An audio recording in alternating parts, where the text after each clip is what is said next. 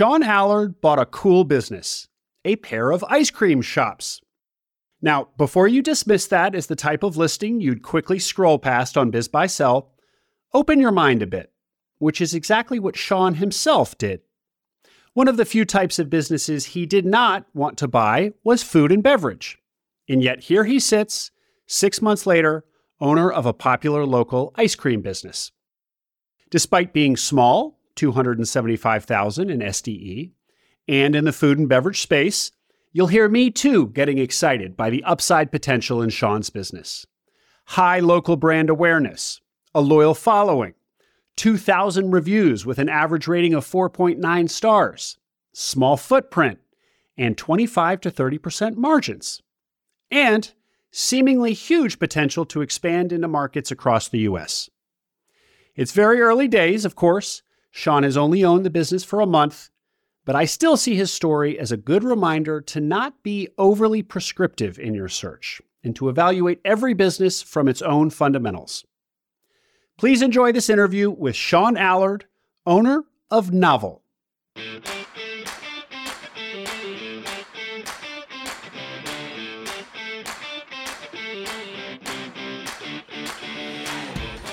Welcome to Acquiring Minds, podcast about buying businesses. My name is Will Smith. Acquiring an existing business is an awesome opportunity for many entrepreneurs, and on this podcast, I talk to the people who do it. I want to share an update on the Acquisition Lab. As you know, the lab is a highly vetted, cohort based accelerator and community for people serious about buying a business. After going through the lab's month-long intensive, you have ongoing access to almost daily Q&A sessions with advisors, regular live deal reviews with Walker Deibel, author of Buy Then Build, potential deal team introductions, and a very active Slack group with other searchers on the path. Well, the update is that the lab recently passed 60 businesses acquired and for well over $100 million in aggregate transaction value. Also, all members now enjoy lifetime access to the lab. Because when you buy a business, it's often just the first of many, and the lab wants to support you in every deal, not just your first. Lastly, check out my recent interview with Shane Ursum, episode 105. Shane acquired a business with over a million dollars in EBITDA in just six months, and he attributes a lot of his deal success to what he learned in the lab. Check out acquisitionlab.com or email the lab's director, Chelsea Wood, chelsea at buythenbuild.com. Shawn Allard, welcome to Acquiring Minds. Will, thank you so much for having me. It's uh it's an oppor- it's it's a great opportunity. I'm I'm really excited to be here and I've been listening to this podcast for quite some time now, so it's it's a pleasure to be here. well, that's that's awesome, Shawn. Uh, thanks for saying so. It couldn't have been that long that you were listening, because as as I understand from our pre-call, it it was as recently as February of this year that you hadn't yet discovered entrepreneurship through acquisition. In March, you discover it, and by August, so just a month ago, you bought your first business. Only a very few of my guests have moved that fast, that decisively from discovering ETA to actually closing on a business. So we're going to hear about it all, but let's start with some backstory on you, please, Shawn. What was life looking like before your discovery of acquisition entrepreneurship in March? Yeah. So, like you said, things started for me back in February, but up until that point, or, or still to this point, I've been in dental consulting for the last four ish years. Graduated ASU in 2019 and, and been in Arizona working uh, remotely uh, in the consulting space since then. And like you mentioned, uh, back in February, I really started venturing out into a, a little bit more into the, the entrepreneurial space and decided I either wanted to start something uh, from scratch. Uh, that that really was my only idea of of being an entrepreneur at that point. Um, like you said, I, I didn't really have any idea that this opportunity or these opportunities existed uh, for for myself. So back in February, uh, really discovered this whole world, and uh, yeah, like like you said, we're here now. We're here now. Eh, from what I recall, you had dabbled in a lot when when you wanted to be an entrepreneur. You had an entrepreneurial itch, and you kind of dabbled in a lot of things that were zero zero to one, for lack of a better word. Yeah. Give us just a picture of that because I, I think that's going to be a theme we return to later. Yeah. So over the last two years, I would say. So, yeah, uh, I I would say around two years. I I dabbled in a few things, both in the online and uh, you know service space, uh, in person service space, uh, everything from rental cars to digital design to uh, consulting myself um, on on different service businesses, uh, and I just realized over time that I wasn't the best at going from zero to one. I would have these great ideas, uh, and over the first you know few weeks, I'd be super excited about it. I'd get maybe a little bit of traction, specifically in the rental car space. Uh, you know, it got good traction early on, and after things sort of died down, or that initial excitement died down in the first couple weeks, and and it wasn't moving in the direction that I sort of wanted it to, I tended to either call it quits completely or just move my attention somewhere else to the next shiny thing, to the next idea I had. So I realized over a two year span that all the projects I was working on, uh, you know, one maybe I wasn't passionate about them, but I I realized I just wasn't that zero to one type of of person, and so that's when I started looking into the opportunity of buying a business, uh, but I wasn't familiar with that process whatsoever, and I didn't like I said, I didn't really realize that was was an option. Yeah. Uh, but yeah.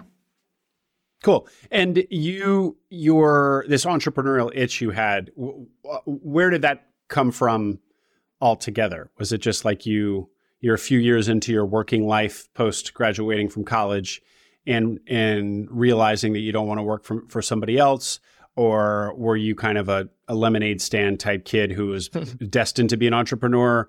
or what? Yeah, I would say it was destined, but I always had that itch uh, early on.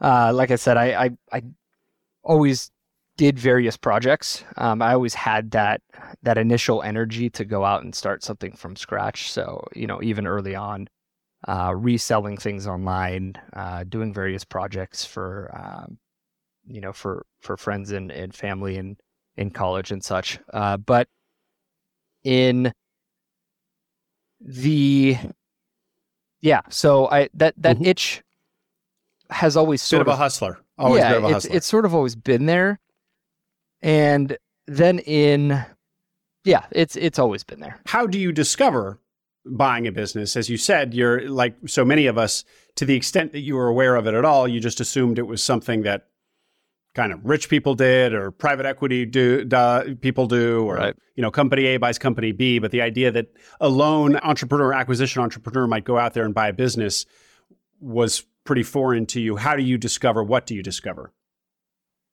So in February I really sat down um, it was actually a family conversation uh, which is funny we we were you know having a good dinner uh, as a family and we were just talking shop about a variety of different projects we were all working on and uh, and and so I, you know, sort of brought up the idea of potentially buying a business, uh, and and that really sparked the initial push to to go out and start investigating the opportunity and doing some research.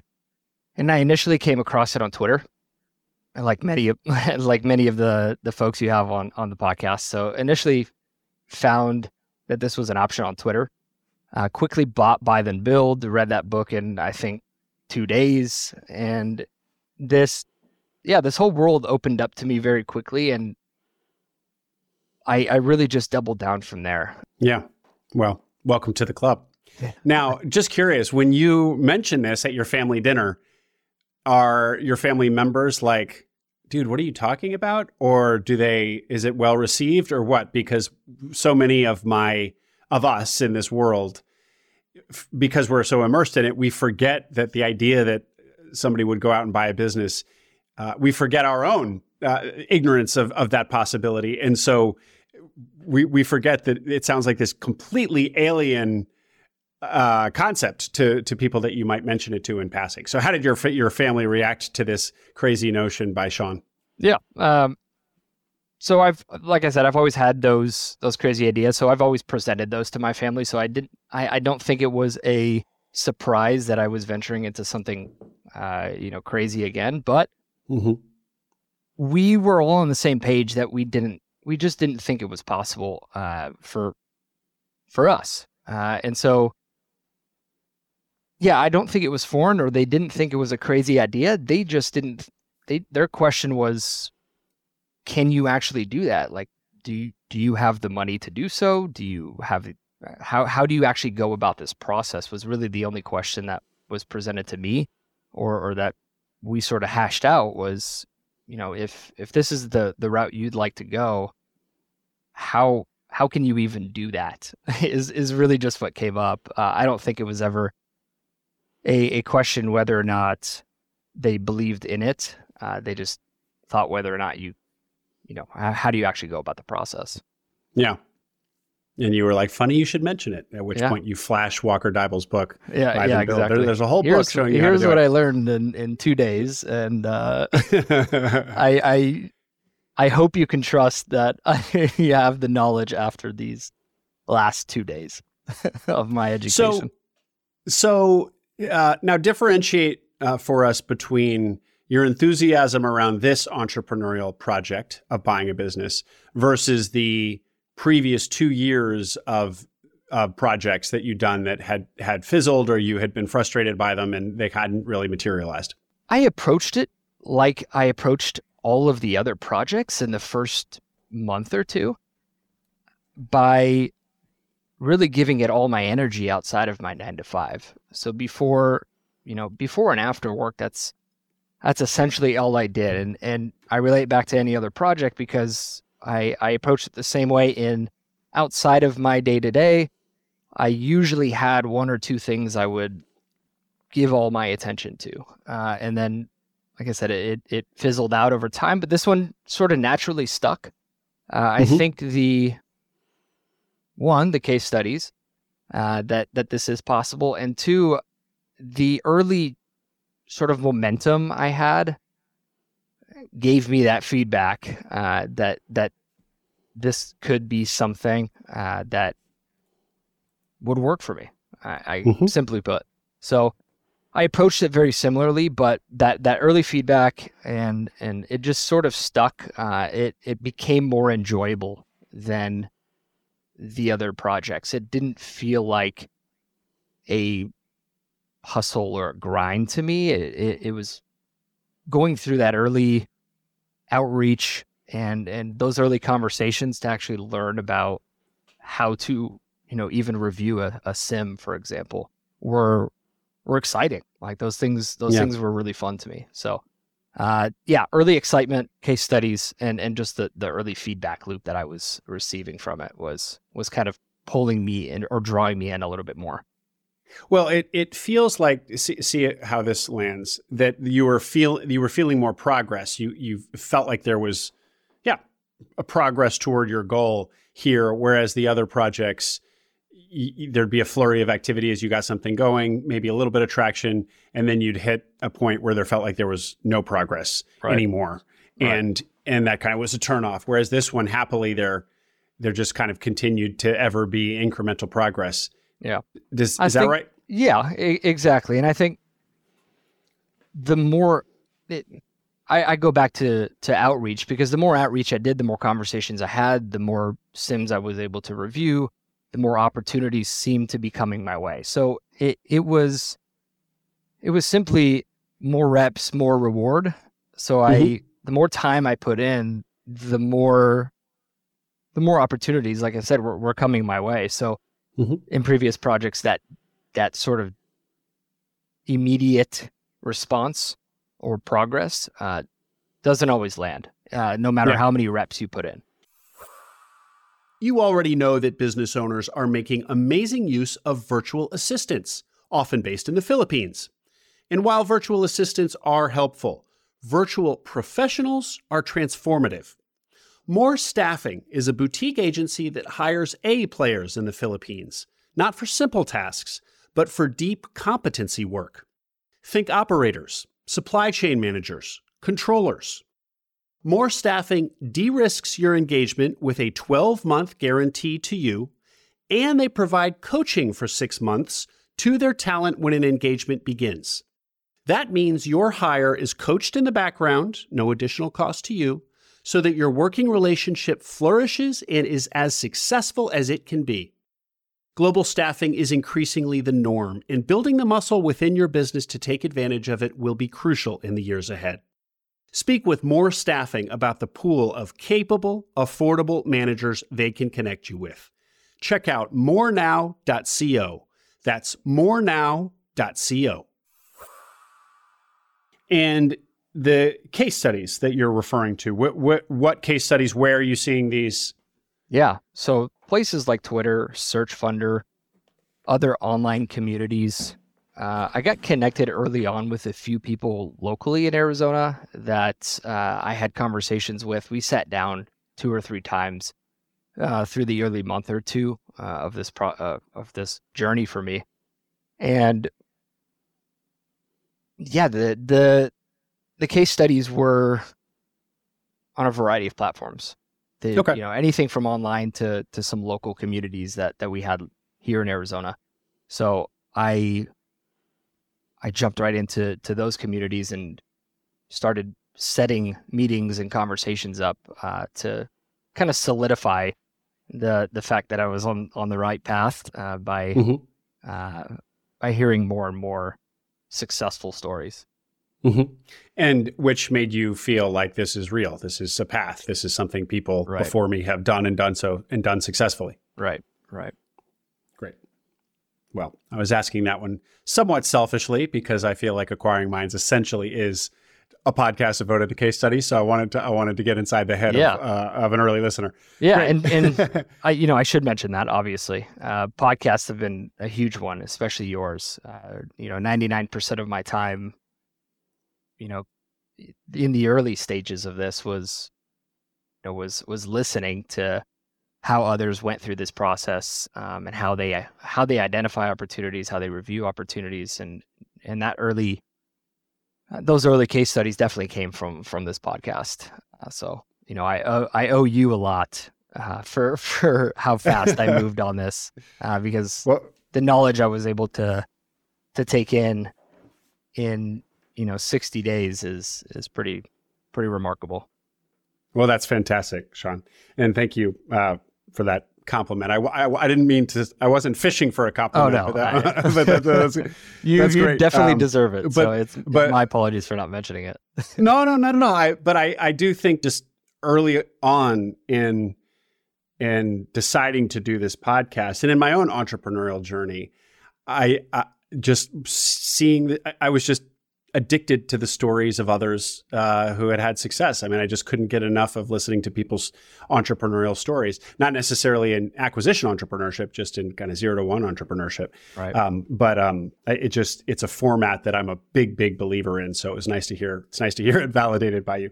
Um, okay, so segueing now into your search. So we're in March. You're, you've you've had a couple of in person meetings with local searchers in Arizona. Uh, and you've already started talking about your outreach a little bit, but give us a picture of what your process looked like. Yeah. So I kept it really simple. And, you know, I, I targeted three different arenas, really the only three arenas you can. Uh, one being off market, uh, broker outreach, and then online listings. So I did all three simultaneously. I didn't have any fancy setups or anything of that nature. Uh, I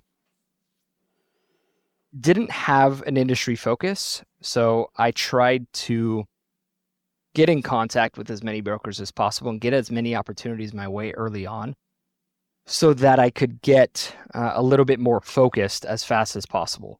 Uh, because being in consulting, I mean, obviously I was specific in dentistry, but outside of that space, I wasn't familiar with you know any particular industry i had not worked in an industry long enough for me to feel comfortable uh, and go out and buy that specific business, right? So I my my search was very broad. Uh, to begin with, it wasn't even uh, geographically bound to to Arizona. I left things wide open. So my my approach was re- reach the masses uh, of brokers and uh, search as many listings in your purchase price as possible, uh, and and go from there. So as as I reviewed more deals and got more specific, uh, obviously I started with brokers, went to or started with brokers and online listings, and then went over to to off market when I got more excited about certain opportunities. Uh, and started venturing into Arizona specifically, and uh, but to begin with, it was it was a flood of of making as many contacts and connections as possible, and over time, over I would say I, I say time, but over the the first few weeks, I would say I, I moved quickly in trying to get a little bit more specific on an industry. And when you say off market, you I don't I don't think you mean proprietary outreach, I, or do you? Or do you yeah, mean talking to, to, brokers? Oh, okay. And yeah. so, what kind of uh, what? How were you doing proprietary outreach? So that was locally in Arizona. I would go directly to a business that I was familiar with that I could see myself purchasing. One example was a high-end luxury auto shop, uh, very hmm. random business, but I mm-hmm. had been familiar with them for the past four or five years, and I knew they were doing well. Uh, I know the owner had other ventures he was working on, so uh, I actually went went to a few of their events and connected with the seller. We had a few conversations and uh, sat down about potentially buying that business. And I approached it the same way with others. Uh, I I approached very similar businesses in the auto space specifically, uh, just because that's that's an industry I, I could see myself venturing into early on. Uh, what I also didn't understand the financials very well, uh, so we can touch on that. But uh, and the, what do you and what what do you mean, Shawn? Were they, they were making a lot more money than an SBA loan could handle? They they were bigger businesses than an SBA loan could handle. Uh, not as no, I would say the opposite. Uh, not oh. making much money at all. Oh, uh, and the day to day business is is very stressful um, at the scale that I was able to purchase at. So you know, seller is very, very involved. Seller is typically a mechanic of some sort or a specialist or, or, uh, yeah. And, and, and, and so not having that experience uh, quickly moved me away from, from that space. Uh, but somewhere over the 2.5 to $3 million mark, they do make money. Uh, but where mm. I was willing and able to purchase, it didn't make sense financially. But anyways, the, the seller direct to seller approach uh, was was limited. It happened three or four, maybe five times maximum uh, before I just kept getting better opportunities uh, from brokers, mm-hmm. and I doubled down on that side of things uh, after, yeah, after a few direct to seller deals just didn't pan out the way I expected them to, uh, or the financials. I, I didn't understand the financials as much as as I I felt I needed to. So that having that broker early on helped uh, with my lack of knowledge in certain areas. Sort mm-hmm. of had that support system versus trying to, you know, you you are sort of the broker in in a direct yeah. seller oh, yeah. uh, relationship. So having having a uh, having a partner in a way helped helped early on in the form of a broker. Exactly. Yeah. And so when you say the opportunities just started kind of getting better and better, not the proprietary opportunities, but the ones coming to you, I think from brokers. Yeah. Was that because you had been successfully kind of cultivating relationships with brokers and they they started to send you stuff that wasn't already listed online, sort of thing? A mix. I mean, I would I wouldn't say I was getting anything proprietary or or anything that you know I, I wasn't getting first looks on on many hmm. deals, but uh, just the the sheer volume of deals that were coming my way from the number of conversations I was having in the in the first few weeks provided those those early opportunities and mm-hmm. the the more and more touch points I had with these brokers the more comfortable they felt in sending me those those better uh, opportunities and so early on, right, you you do have to develop that uh, that relationship with many brokers, but it, it, really just came down to the amount of conversations I I was having uh, that that led to to those early on opportunities. And Shawn, you're uh, you're younger than the average searcher. Mm-hmm. You're 26, right? I am. Yeah. Yeah. So four years out of school, and we know that searchers, types of people listening to this podcast, are often often have a hard time getting the ear of a broker. Brokers are famously try to filter out tire kickers and so on. So, you know, there, there's a lot of talk around how to how to cultivate relationships with brokers so that they don't think that you're just going to be another tire kicker or otherwise a time waster for them. Mm-hmm. And this is this is where age would work against you uh, because if you're somebody who's 45, the broker says to themselves, "Well, this person probably has, you know, first of all, they have experience, or you know, they got 20 years of experience on you at least." and they probably have a little capital. So, did you find that you had to overcome age? It, uh, I'm sure they didn't tell you to your face, but did you, did you sense that that was a, uh, was playing a role in your conversations? I would say 50-50. Half half of the conversations I had were you know, there there was skepticism in in my ability to get a deal done. There was skepticism with my approach uh, because I didn't know exactly what I wanted. right, yeah. a, a, lot of the yeah. early conversations were uh, you know, were around, you know, just generally sending me deals and and taking up a broker's time just to review deals isn't, uh, you know, it, it doesn't lend well. Uh, so, yeah, I would say half the time I, I had a good response, uh, but I my my frequent follow up and my frequent uh, yeah, I would say my, my frequent follow up is is what sort of set me apart from from many mm-hmm. of the you know other searchers maybe uh, yeah. that they had encountered and so we I, I kept in touch with you know the hundred or so brokers i had on a weekly basis so if i wasn't getting deals from them i was still reaching out uh, even though they had maybe not felt comfortable in those early on uh, in those conversations early on i you know I, I made it known that i was very serious just by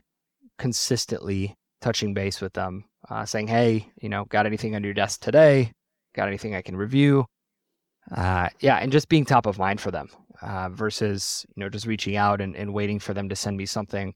Uh, I just I, I really pushed hard on every contact I, I had made and made sure that any opportunity that fell in my scope was yep. was being sent my way no matter what it was and that I would be extremely responsive uh, I would ask questions about the specific deal if I had any. So I, I, no matter if the deal was strong or not, uh, I was always in contact with them. Well, that's great, Shawn. And and I'm not sure anything that you said there isn't something that the audience hasn't already heard. We we know cultivating relationships with brokers, um, being responsive, being proactive, uh, being communicative, giving them feedback uh, and just doing everything you can in your communi- communication style to demonstrate that you're serious right. is kind of the name of the game. But I think still, even people who are guests on the pod and who have bought a business, maybe, you know, maybe don't do that as well as they could. And it sounds like you did that really, really well. So um, kudos, and probably a, a, big part of the reason why uh, you got something under contract so quickly. so uh, let's. Oh, before before you tell us about the business that yep. you bought, what were your parameters yep. of what your size wise and otherwise. So anything between one and 1.5 million. I was hoping to fall in the two to 350 SDE range. Uh, I know that's a little bit of a range, but I was comfortable with that number. Uh, and and yeah, so that that was my initial criteria. Uh, no, no, specific industry. Uh, my parameters were wide open uh, geographically, like I said but uh, 1.5, 1 to 1.5, and 2 to 350 ish uh, in SDE. So let's let's du- let's double click on that SDE number, Shawn. As you know from listening to the pod and and reading the literature and following SMB Twitter, oh, that yeah. is would be considered buying small. Why why were you comfortable, or why did you decide on that as your range? So I didn't venture into all of the other ETA models. Initially, I thought that if you were going to buy a business, uh, obviously I, I understood that you can bring on partners and things of that nature, but the traditional route, uh, traditional search route, or, or you know, bringing on investors and and raising capital and such, um, was something I was open to, but given that I had a mix of personal and family capital that I could bring into a deal, uh, I felt a little bit more comfortable putting the putting the business on my back and taking full responsibility of it. And two, I hit like like my last two years, uh, I I felt that I wanted to see how well I could do something on my own before I raise any sort of capital, um, bring on other partners, and and I wanted to feel confident in the in in my abilities to, you know, run and manage a business. Uh, but yeah, it was more around wanting to own 100% of this business and feel confident in my abilities to do so uh, mm-hmm. early on. And and I didn't necessarily need to hit a certain income uh, to be okay jumping into uh, into the ETA space. Uh, you know, I I was okay. I, I went into this being okay, making the exact same, if not a little bit less than I was in my day to day role as a consultant. So well, let me follow that up with a few uh, observations. First, you know, we we I think that you're just a great counterpoint because when this buy small, don't buy small, the right threshold is X. I ask about it a lot. It's I, I think it's a very important consideration. But um, as with all things, I don't think that there is a is a single prescription that is the right answer, and that it's going to and, and that there's you know that we need to be dogmatic about this. Um, you are a 26 year old bachelor, I assume, uh, mm-hmm. and you know have very different uh, financial responsibilities versus a 45 year old uh, woman with three kids. Uh, and so, you, you know, the, the, the salary that you need to replace, the mouths that you have to feed, et cetera, et cetera, the mortgage that you may or may not have, et cetera, et cetera, changes the profile of what you, you know, what you need to buy for yourself. So, uh, so I don't mean to suggest at all that what you did that your kind of smaller size was imprudent. It's but it is it is different because because I think that your profile is a little different. You're a little younger than than my typical guest. Right. This is great, um, Shawn. And and so if you would, eh, and so just to be absolutely clear, um, you your range of 200 to 350 you kind of arrived at that number by backing into what you could afford and what you could afford, you decided with your own personal capital savings was mm-hmm. basically a million to a million and a half. And so, what does that mean? Well, typically, if they trade at three or four x, that meet that's going to end up being two to three hundred and fifty SDE exactly. sort of thing. Exactly. Yeah. Yep. And and that would cover the salary your your own personal salary requirements. Can I ask two um, even more personal financial questions? Can you? Yeah. Can you? I, I think I we can Absolutely. napkin math this, but your the cash that you had available to spend. Uh, so is it is the math basically ten percent of a million to one point five somewhere exactly. in that range? Yep, right okay. around one fifty was okay. was my mental cap. You mm-hmm. know, could go up to maybe one seventy five, but I was comfortable going up to one fifty. mm mm-hmm. Great. And what size salary did you need to replace? Uh, I was comfortable replacing a hundred grand. I was making yeah. about one to one ten, uh, mm-hmm. you know, in, in my in my day to day. So I was I was comfortable making just that, mm-hmm. and mm-hmm. uh, you know we'll we'll go into debt service and things of that nature, but uh, you know we'll I'll I'll end up making a little bit less than that, but mm-hmm. I again that's that's something I was comfortable with. So buying yep. smaller, uh, you know, there there are downsides to that financially, but you know, to to own to own my own thing was the goal. And if that meant I had to take a pay cut or make virtually the same with 10 times the stress or, uh, yeah, 10 times the stress, then yeah, I was, I was willing to go that route. Sure seems like a good trade t- to me. I mean, if you're going to build a, an ice cream empire, man, uh, you know, taking a little bit of hit on your salary seems like a good trade. Yeah. And yes, I did say Ice Cream Empire. I don't think we have uh, shared with the audience what you bought, so there's a little teaser. Yeah. All right. So, so tell us how you found the business that you did. Yeah. So connected with a broker. Uh, this was probably the the one I had had been connecting with the most. Uh, he was sending me deals every you know couple uh, a week at this point. So we were we were just having a, a, conversation about a few deals that we were reviewing together.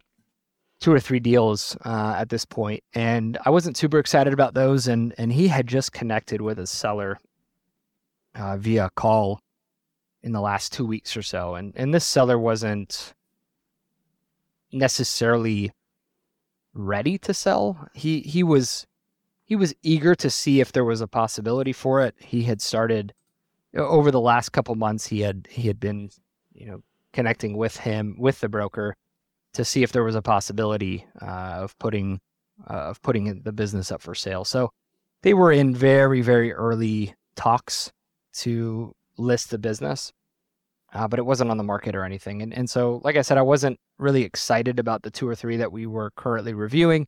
He had quickly mentioned on a call, "Hey, I just spoke to a seller. Uh, would you would you wanna hear more about this business? I know you're not super interested in the food and beverage space, uh, which I wasn't. That was actually one of the only uh, criteria that I that I wasn't willing to, or one of the only industries I wasn't willing to venture in. Uh, more so because of the horror stories I've I've heard, uh, you know, whether it's podcasts uh, or you know any of the of the spaces I was I was researching in. But uh, yeah, I I quickly reviewed it and actually got excited about it. Uh, not only on the financial side of it, but the the brand itself excited me the most, and and so yeah, connected with the seller in the you know in the next forty eight hours ish, and we went from there. And so tell us all about it, the business. So the business is a two location ice cream shop in Arizona. Everything is made and distributed in Arizona. So, like I said, two shops. The business is doing 1.3. We're going to do close to 1.4 by the end of this year. And SDE is falling right around 275.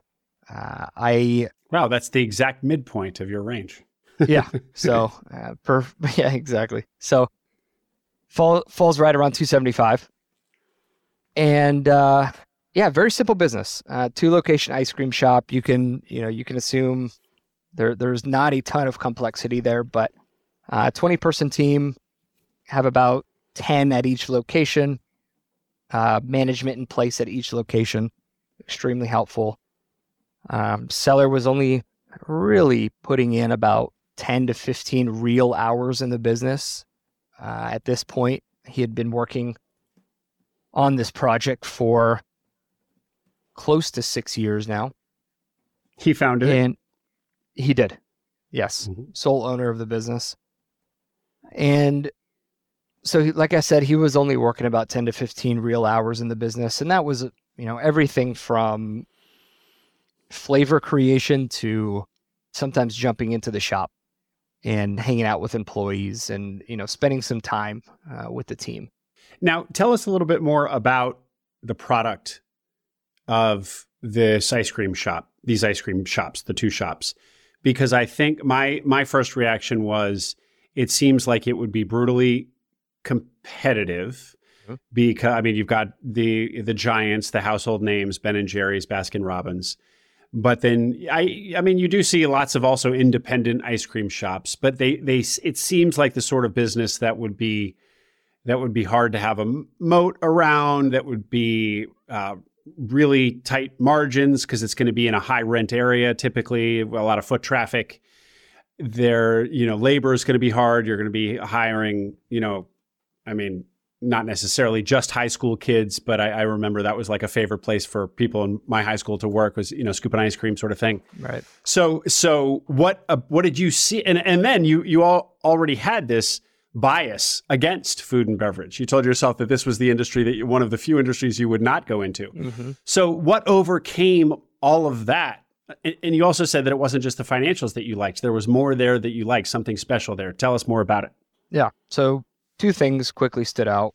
One is the product itself wasn't just ice cream. So, although we do have s- scoops, right, just like any other ice cream business, the core product was what we call a dough melt.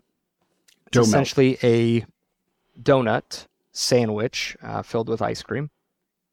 And that core product is the differentiator in you know in, in this space for us uh, we, you know like i said we we do serve everything uh, else but that that is what was the biggest pull for customers and the quality of the product as i dug more into the logistics and the back end of the business uh, was extremely impressive. This everything was handmade. Uh, everything is delivered first thing every single morning seven days a week.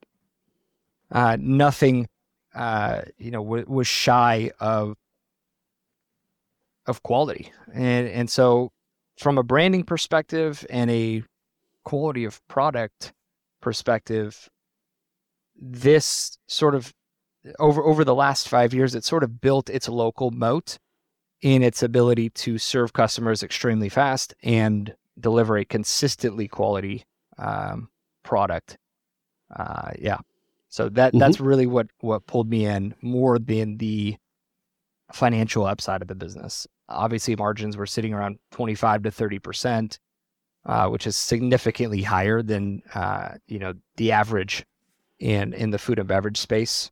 Uh, ice cream is a little bit more higher margin typically, but um, not usually in in the twenty five to thirty percent range.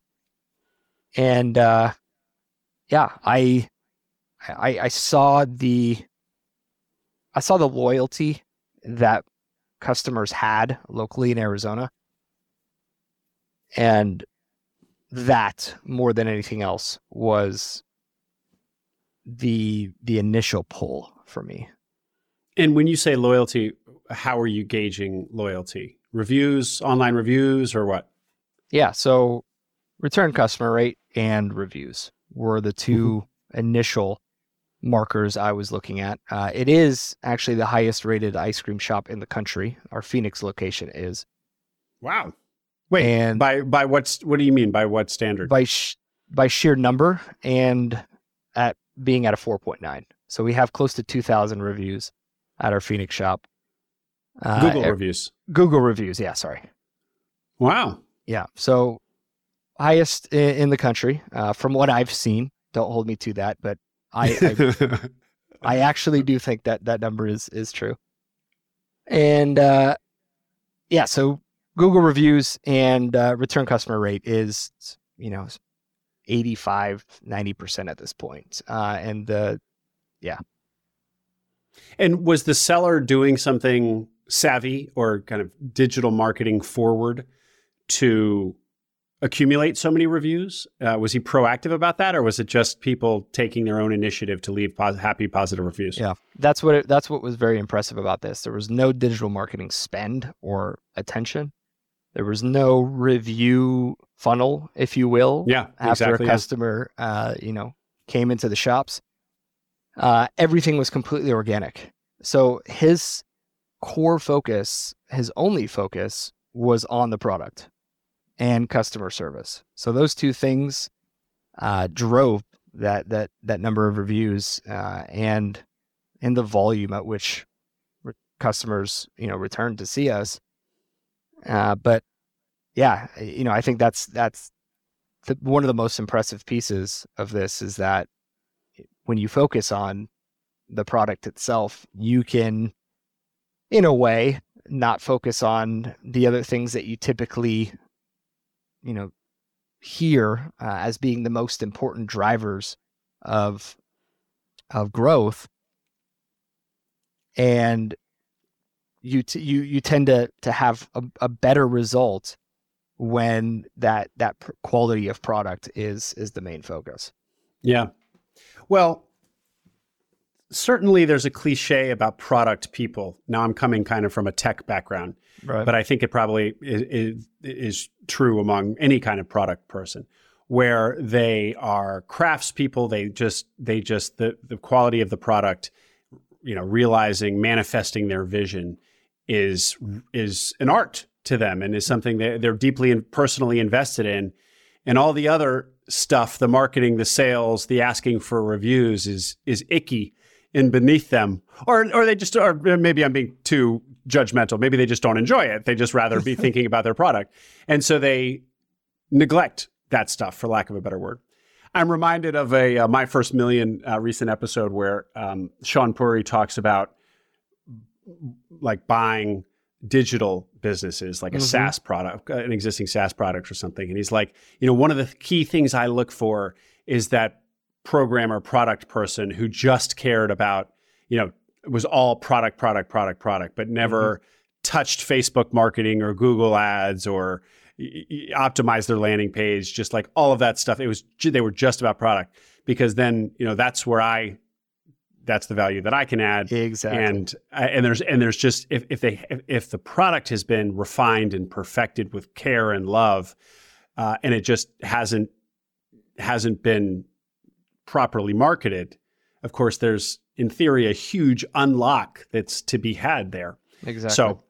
Uh, I don't know if I'm over applying an, analogies from from tech products to this, but it sure feels analogous.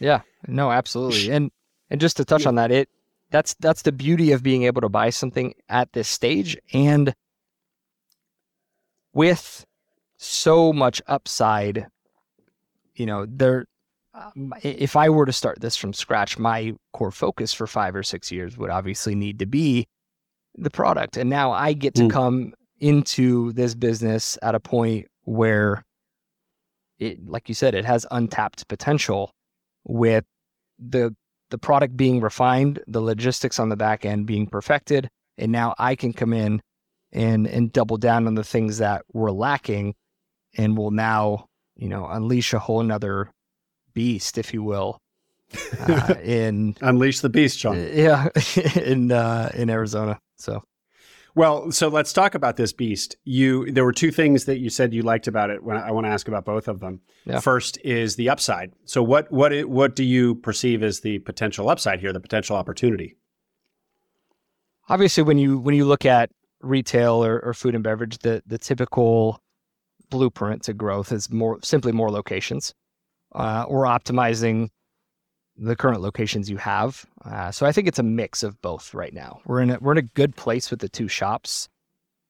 We after about two and a half years at, at each shop, you you tend to find your core customer in that city or, or in that market. And logistics start ironing themselves out, things become a lot simpler, and there's not a lot of day to day that goes on in those shops. So we're we're at a good place with the two shops we have now. So my my true focus over the next six months is opening one to two more shops. I ideally want to to have two uh, in that six month period, but uh, my my blueprint to you know over the next twelve months is to replicate what we have logistically in the two shops uh, in Arizona, do two more in Arizona, and then potentially venture out into the surrounding states. And then obviously doubling doubling down on marketing uh, and getting this this product, uh, you know, in the eyes and ears of uh, of as many people as possible. Right now, it's it's grown purely on word of mouth, uh, which is fantastic. So we'll continue to to push for that. But if we can add that wing of uh, you know of external marketing to this, that's uh, that's what's going to set the next two shops up for success. And that, but that's near term. Mm-hmm. The home run grand slam case here is that you've got some franchisable concept, or maybe not franchisable, maybe you own all the stores, but something that could go national. I mean, right. in your fantasies, that's there's the potential for that here. Right. That is that is the five to, to seven year goal. I mm-hmm. would mm-hmm. prefer to keep everything in house. So I, you know, I look to, you know, I look to In-N-Out and Dutch Bros and things of, uh, you know, in, in organizations of of that nature as as inspiration for for what I would like to to build over the next few years. But there are there are a ton of opportunities or, or a ton of different ways we could approach growth. Uh, obviously, franchising being a, a very popular option. Uh, to be completely honest with you, I haven't put that five to seven year blueprint in place. I have a high level, you know, mental frame for what I'd like it to look like uh, uh from a pure location standpoint. But ideally, everything is in house and we just continue to scale locations um, while focusing on keeping the, the, the quality of the product uh, consistent throughout the country um, and potentially venturing out into retail and um, you know and events and catering and, and other opportunities like that. I, am I'm, I'm just I'm laughing because you're just saying all the all of the things about being involved in food and beverage that probably would have sent you to the hills screaming uh, just three months ago. Uh, yeah, but, but and, now and, they, they seem like great opportunities. Yeah, it's odd to be in an industry that I initially wrote off, uh, and seeing how exciting it is uh, on the back end. But you know, all the horror stories you typically hear uh, are sort of true uh, in a way. Now that you pulled the curtain back, what, what are what are those horror stories, Shawn? A typical horror story would just be around staff and, and managing, you know, managing a, a large team, uh, and the logistics of food and beverage are typically a nightmare uh, if you manage them yourself and and you're not making everything. Uh, yeah, yeah. So I would say around team and and logistics, uh, and they they are complex. You know, especially in the ice cream business, you're dealing with a younger team, uh, so a lot of emotions and and you know going from zero to 20 team members is is a uh, you know is a challenge, but just like any other business, it has its challenges. They're just they're just different uh, in every business. Simply put, right? It's uh, it's team and logistics versus operations and sales. Yeah. So. Yeah. And speaking of these operational and logistical challenges or or, or people challenges, are you now full time in the business? What what what? Yeah, what does that look like? Yeah, so still working my day to day. Uh, still have I, your W two. I still have my W two, and and I would say there's. I I am working full time in the business, but it is early on and and late at night and and obviously on the weekends. So my goal over the next three to four months is to slowly transition into into Novel full time. But the focus right now is to you know keep keep the business at at a place or not really cause any turmoil in the business and position myself uh, financially uh, so that when I do transition, I'm prepared, uh, you know, personally, and and that nothing has significantly changed in the business early on from my, you know, pure lack of knowledge around the food and beverage space. So I, I sort of want to test the waters and, and, see if things break in the first 90 days uh, before I make that full jump. Uh, I typically this is kind of counter my typical behavior uh, because I I tend to jump full speed into things and uh, get very, you know, narrow focused. So I'm trying to be a little bit more cognizant of the fact that things there are risks involved in this. And so to have that cushion initially and then to transition uh, into the business full time over the next you know 90 days is uh, is something I'm I'm a little bit more comfortable with. Good. Yeah, that's that sounds prudent. Saving some capital in right. your own personal for your own personal bankroll, and then and also in the meantime, kind of putting put I assume putting whatever money cash flow is coming out of the business back into it. Exactly. So, so, taking those sh- shoring up your own bank account and the business's bank account before exactly. you dive in. Exactly. Nice. Taking no capital out of the business right now, solely living on my W 2 and investing, you know, every dollar back into the business to to make sure that one things run smoothly and we have some capital for growth when I do go full time. Lingering on the seller here, given what you said about the potential here, and I mean, it just seems like a really attractive business, and he's the founder. Why did he want to sell? Two things. One, he had a young, you know, daughter uh, recently, so he had a daughter recently, and and so he, after about five years of being in this business, uh, you know, in in the first three being very very involved, the team was very small up until about two and a half three years ago. Um, he it got to a point where he wanted to spend more time with family, and then two, like I realized I wasn't the best at going from zero to one. He realized he wasn't the best at going from one to two.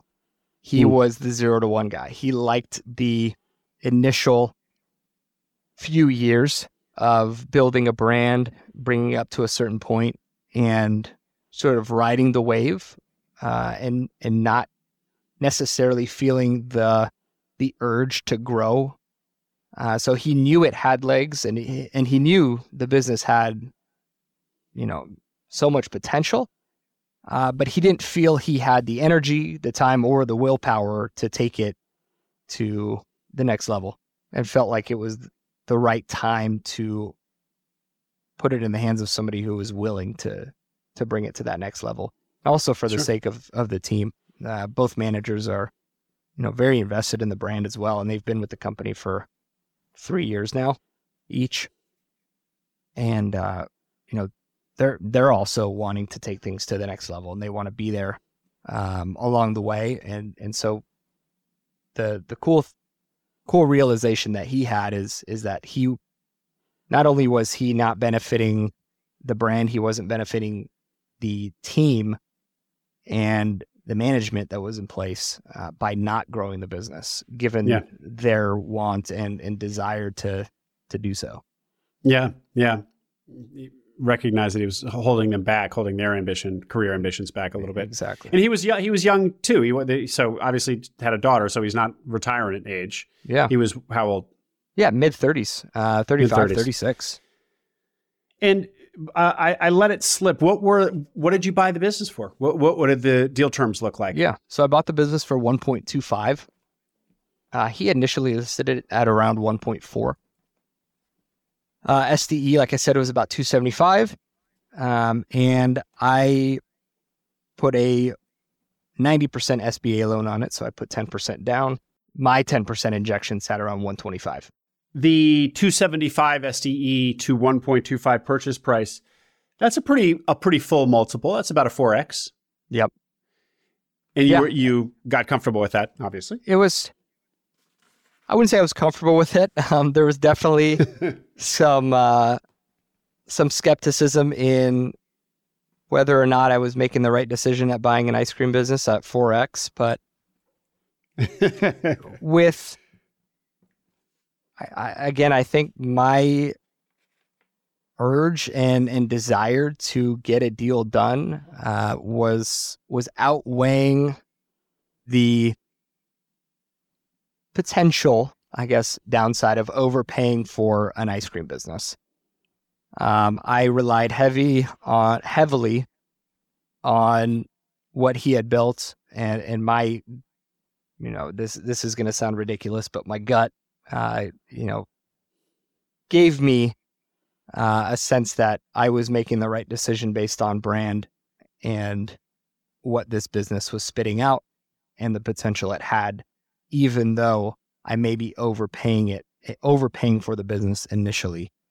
Uh, you know, the the return in five, seven, ten years would uh, would sort of outweigh that initial yeah. sort of quote unquote downside, if you will.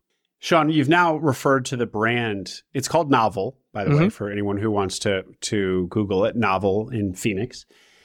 And you've referred to the brand a number of times. You are a self-described brand freak.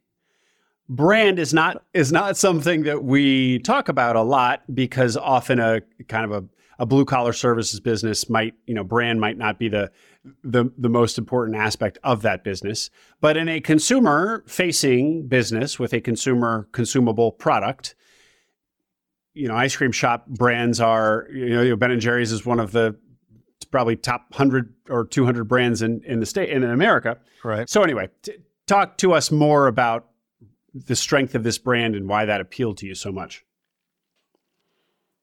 So when you look at the ice cream business, most brands are, you know, very very traditional. They've, you know, they've they're legacy brands. They've been around for, you know, fifty plus years, and so from a branding standpoint, I I, I am just typically very attracted to yeah to to those household names whether that's a CPG brand, uh, a retail space, or a retail shop, uh, clothing, whatever, whatever it may be. Um, I I tend to be attracted to a brand that knows itself very well, knows its customer, and uh, you know has been very consistent uh, over over a, a long period of time. And so, I felt like this this this brand, if you will, Novel knew its customer and had developed a sort of cult like following uh, locally. And so the the more I visited the shop, the more I talked to team members and things of that nature, I, I realized how uh, you know how well known it had become. And so that's that's sort of the leg I was standing on is you know g- given that it's so well known locally, how how can we continue to bring that same sort of energy or that same sort of um, you know following or that attractiveness to other markets but yeah. yeah. from from a branding standpoint there there aren't a lot of local small businesses that have that are that have built a a brand if you will they they are known yeah. as that local shop or that mom and pop uh, you know, ice cream shop or, or coffee shop, but they haven't really built a, you know, a, a, a national brand, if you will. The and and so is it one of these things where everybody in Phoenix knows Novel or knows the dough melt? Or not everybody, just those who have discovered it. Like how well known is it to the the man or woman on the street in Phoenix? Yeah, I mean, from the conversations that I've had, um, whether it's simply by wearing a T-shirt or, um, you know, talking to folks about kind of prying uh, at what folks, uh, you know, like to to have for dessert locally, right? Whether it's just a general question I have or uh, wanting to learn more about their uh, where they where they shop. Uh, it is it is extremely well known in Arizona. But the surprising thing is how many of our daily customers have never heard of us uh, or are coming to visit us for the first time uh, based on you know again word of mouth being being told uh, that that they should come see us but it is a very well known brand in in Arizona. There are a handful of states that know about Novel as well. So we've been reached out to a handful of times already uh, since I've taken over about coming into uh, you know different markets and whether or not we are franchising or really? Yeah so you know even with that's exciting. Yeah yeah it's it's a, it's a great sign. But uh, yeah the the brand is known i wouldn't say it's uh, you know national by any means but from uh, from a local perspective, I think we we've done a really good job in Arizona as being that staple um, dessert spot, uh, you know, for for this market. So very well known, but it's very surprising to me uh, at you know at the scale that we're operating, how many people have never heard of us. Yeah, one of the things that you'd commented to me, Shawn, about your criteria for business to buy is that something that you did want as opposed to something that you were filtering out was to wanted to buy something that you were excited about. Calculation being if I'm going to step out of my W 2, which may be stimulating or you enjoy enough, but let's, let's, you're not probably passionate about it. And if, if I just step into something, buy a business where I'm similarly kind of meh about it, I don't want to do that. I want to be excited about this this business that I'm going to buy. Um, let's call it X factor, and that's not that is that is kind of talked about in our world, but maybe not as much as it should be. We often say things like you got to imagine yourself in the seat, you got to imagine what it's going to the day-to-day is going to be like in this business and, you know, can you imagine yourself doing the work and so on. Um, so so maybe that's a, another kind of flavor of this same question. But elaborate on how you were thinking about this topic of of your interest and passion for the thing you bought. Yeah, that's exactly you're exactly right. I mean, my my idea uh, was, you know, why why would I leave something stable uh, and you know fairly enjoyable? You know, there, I don't dislike my W two by any means. Uh, I actually enjoy the hmm. work we do, and it's it's fairly rewarding. And and so you know, I'm not in a position where I necessarily need to jump ship. And so if I were to move in this direction, or if I were to take the risk, uh, you know, of a personal guarantee and things of that nature, I want to jump into a business that I actually enjoy.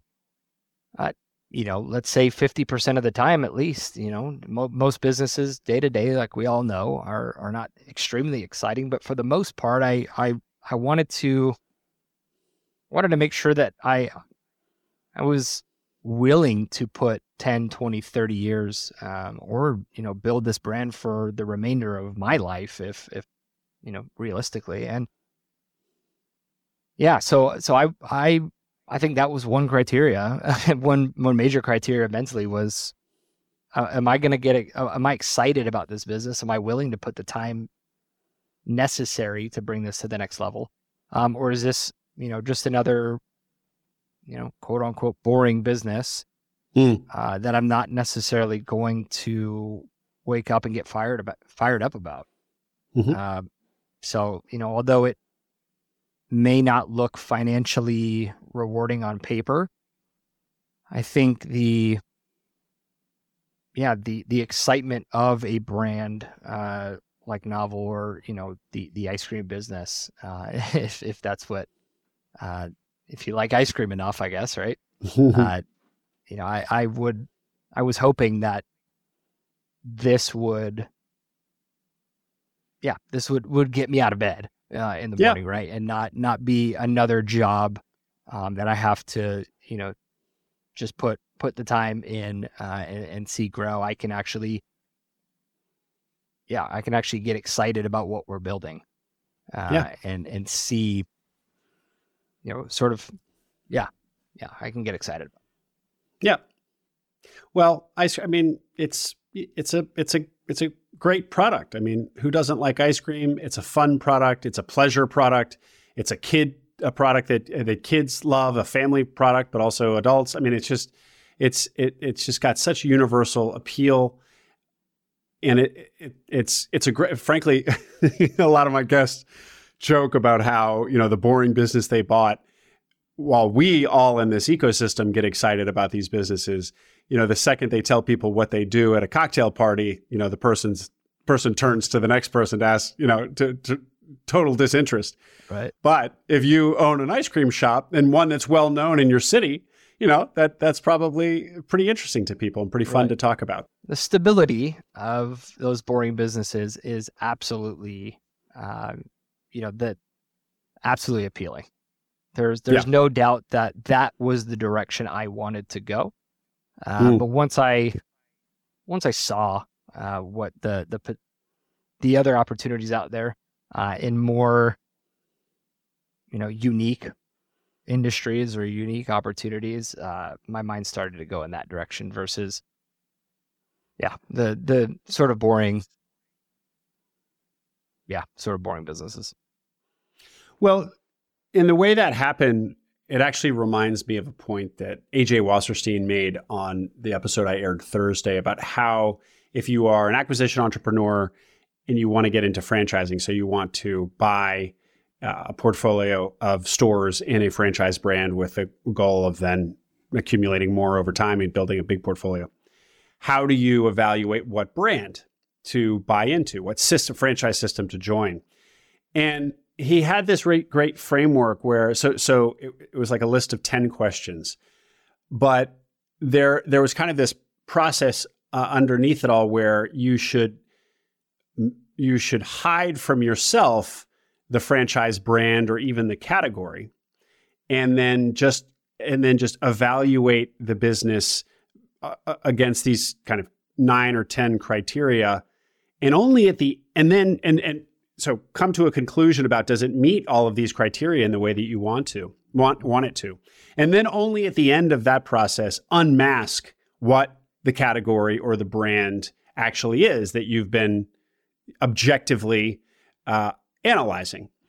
The idea being that we bring so much bias to brands and to um, industries like you did with food and beverage that sometimes the they might actually be great opportunities and opportunities that you uh, would would benefit w- would be a great fit for you personally not just all the financial characteristics but others as right. well and so it's sometimes kind of hiding hiding what the the business is or the industry that it operates in from yourself and analyzing it in a very objective, kind of clinical way first.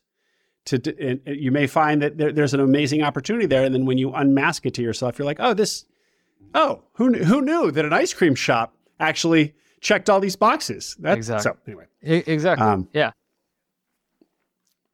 Well, and and part of it is also just the the willingness to remain open minded. So whether or not you do this formal process that I just described about the the masking and the unmasking. Mm-hmm. Just staying open as you, I think, were when you had already said to yourself, no food and beverage, but this broker that you developed a relationship with said, well, I got this, I might have this ice cream shop business.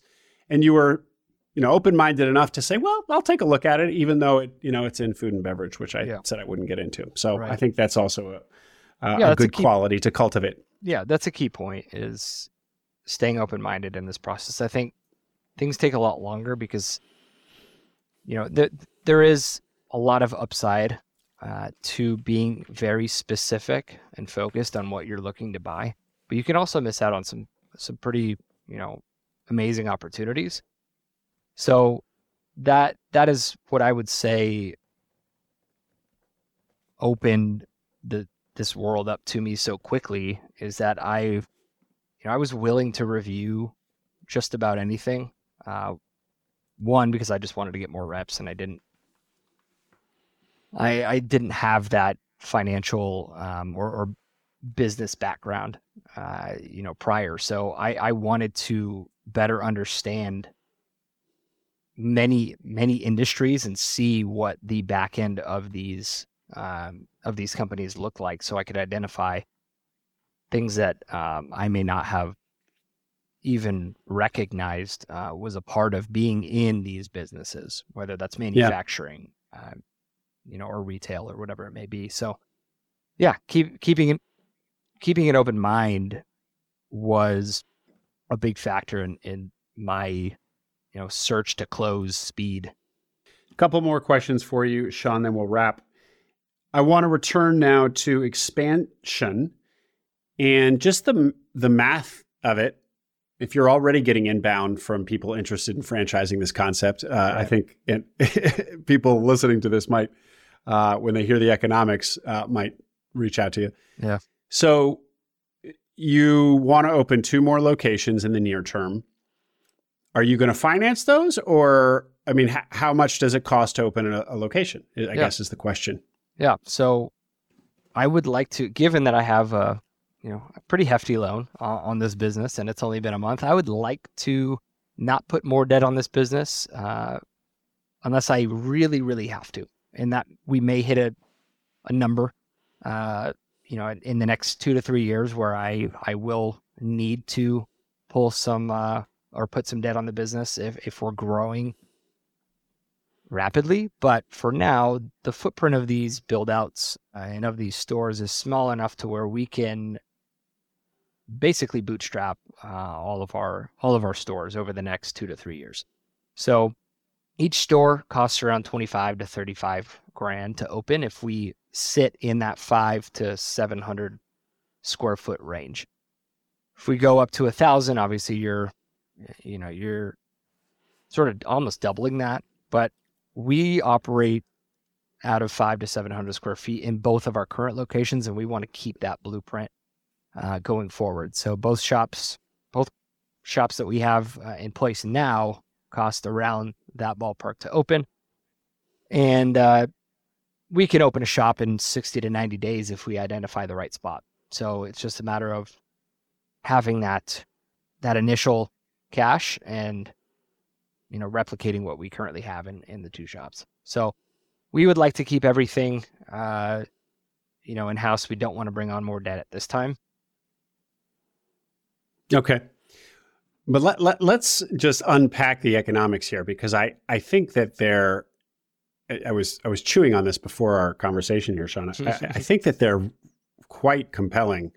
Yeah. Uh, I don't have any experience in in retail, so maybe this is not unusual. But just kind of first principles, looking at looking at kind of return on invested capital. So you said it costs twenty five to thirty five to open a new location.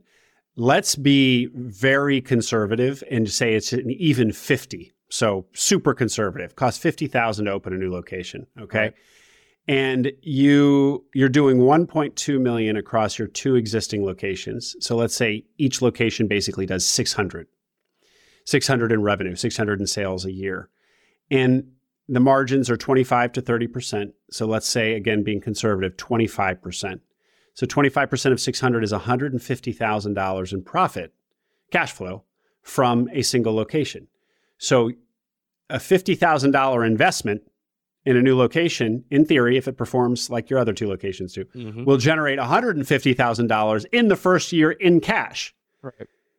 So that's a yeah, that's a what that's a 300% return, mm-hmm. uh, unle- unlevered yeah, unlevered return. Exactly. Exactly. I mean, that's that sounds pretty good to me. Yeah. I, again, I, I, might be I'm naive here, so I, I might be overlooking some really obvious stuff, but wow, in the first year you're not going to make 150 it's going sure. to to take about 8 to 10 months to really really see the momentum that you're currently seeing in these two shops okay maybe shorter now that we've you know have some credibility and and people know of us but you know our yeah. second shop took probably 6 to 8 months to to really get going so I, w- I would expect in year 2 to make you know 150 on that investment first year you know, let's say 90 to 100. So, you know, still fantastic return. Still. Yeah. But uh yeah, there's there's a little bit of a ramp up time and and you know, operating at a 5 to 700 square feet definitely helps us. Everything is window service. Um nobody comes into the shops. So everything Oh.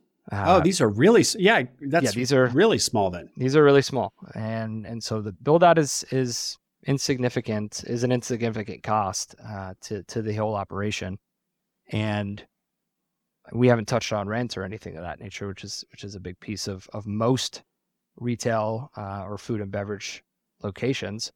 Yeah, and you know, we'll take our Phoenix shop for example. We're paying about five hundred bucks a month in in rent, which is half of a day's Nothing. sales. And yeah. Yeah, it's nothing. Twenty five percent of a day, of a Friday night for us. Uh, so, you know, we we we don't have that stress or, or that you know that that hand around our neck with uh, with rent. And I wonder why other ice cream shops haven't followed a similar format where they just they don't offer a place for the customer. They just offer window service because that sure seems like a great rent hack. yeah. I mean, it's basically a, a stationary food truck. Exactly. And that's a good question. I, I actually, I don't know the answer to that. I, yeah.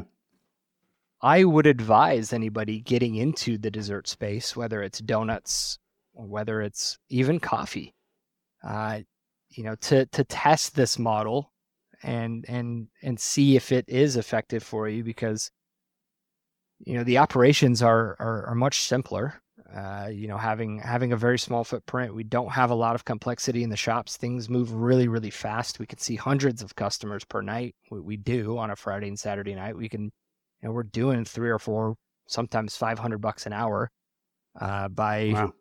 you know, you know, by operating out of these small spaces. So, and yeah, I, I, I don't know why nobody has has really tried this model. Uh, food trucks do really really well if they have a great product, and and you know they obviously operate out of you know probably no more than hundred square feet. Yeah, but I I just think it's it's untraditional. Mo- mm-hmm. you know, most don't think it's possible. They think it's too small to operate uh, out of. It's too you know it's too crammed. I yeah, it's it's hard to say why, but it would be interesting to see more people test this model and see if, if they can you know put up the same numbers.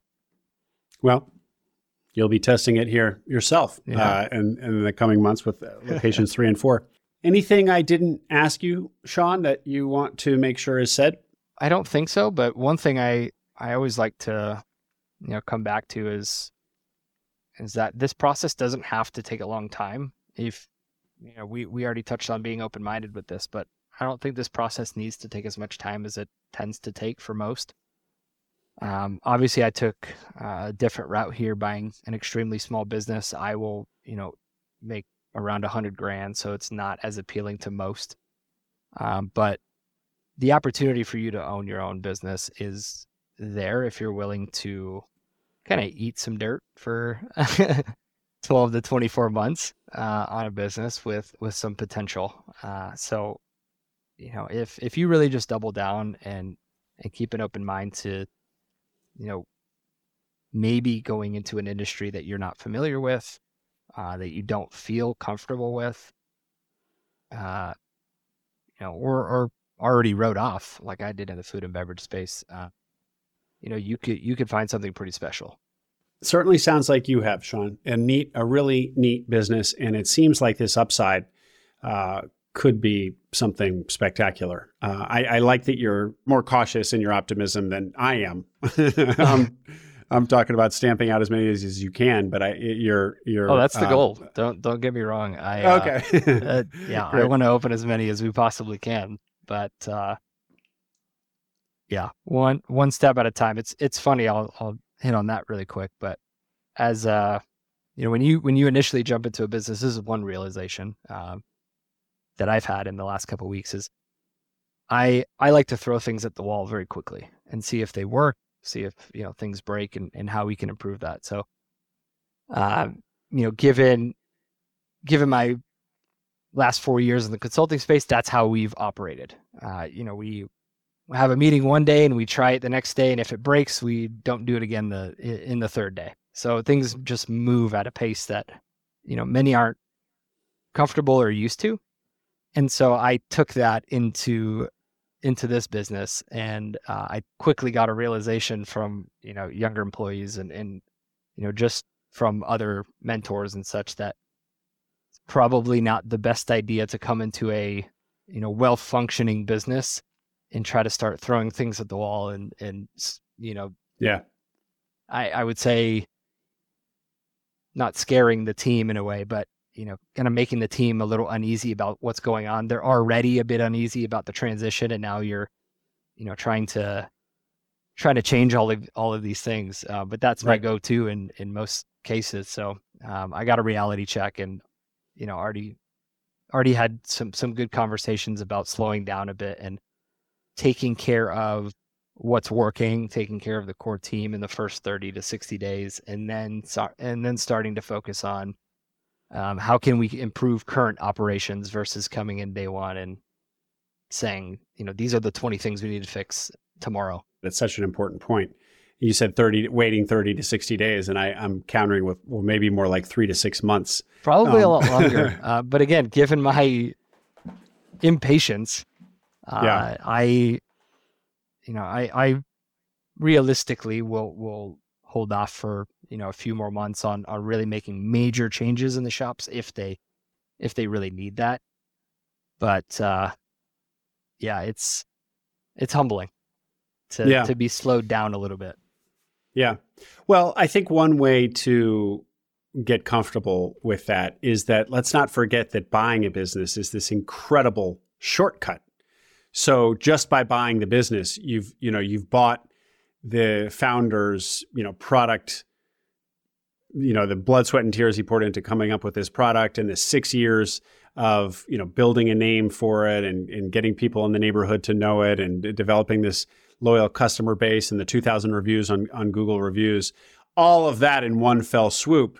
So if you take a breather for you know three to six months as you know during your transition to learn the business uh, you're hardly you're hardly behind you're still way way way way ahead of things such such um, which point. of course which of course is the whole magic of of ETA. Yeah, so. such a good point. And you know, m- many of us probably are in the camp of wanting to move as fast as possible. That's that's just yeah. a, a very you know a, a, typical mindset or behavior of uh, of of our space, and so it's humbling that I have to be okay with moving a, a little bit slower in you know maybe even 12 months right um, we, yeah. we don't know but and, and being okay or actually realizing that the business is not suffering because you're not moving forward as fast as you feel like you should be. Uh, and you know the the beauty of buying, as you mentioned, is that if you you don't do anything to this business right now and you just maintain it for six months, it, it's going to run. You're you're you're yeah. you're still going to do well. Uh, but yeah, it's it's a totally different, you know, mindset from from zero to one to one to two, right? Mm. Well put, Shawn. How can how do you like people to reach out if they have questions for you? Um, yeah, good, wow, good question. Um, I would say Twitter is probably the the best place. Shoot me a DM. Okay. Uh, you can email me. You can yeah, I would say those are probably the best okay. two places. Uh, I'm on Search right. Funder. I'm on a variety of different communities. Um, yeah, I host some events in Arizona too. So if you're local, reach out to me. I'll always uh, send you that information. But yeah, Twitter and, and, email, and I can drop both of those uh, over to you. Yep, we'll have those in the notes. Appreciate that. Shawn Allard, thanks for coming on. Congrats on a really neat acquisition. Uh, we'll definitely have you back and, and hear how things are a year from now. I appreciate this. Thank you so much, Will. Thanks, Shawn.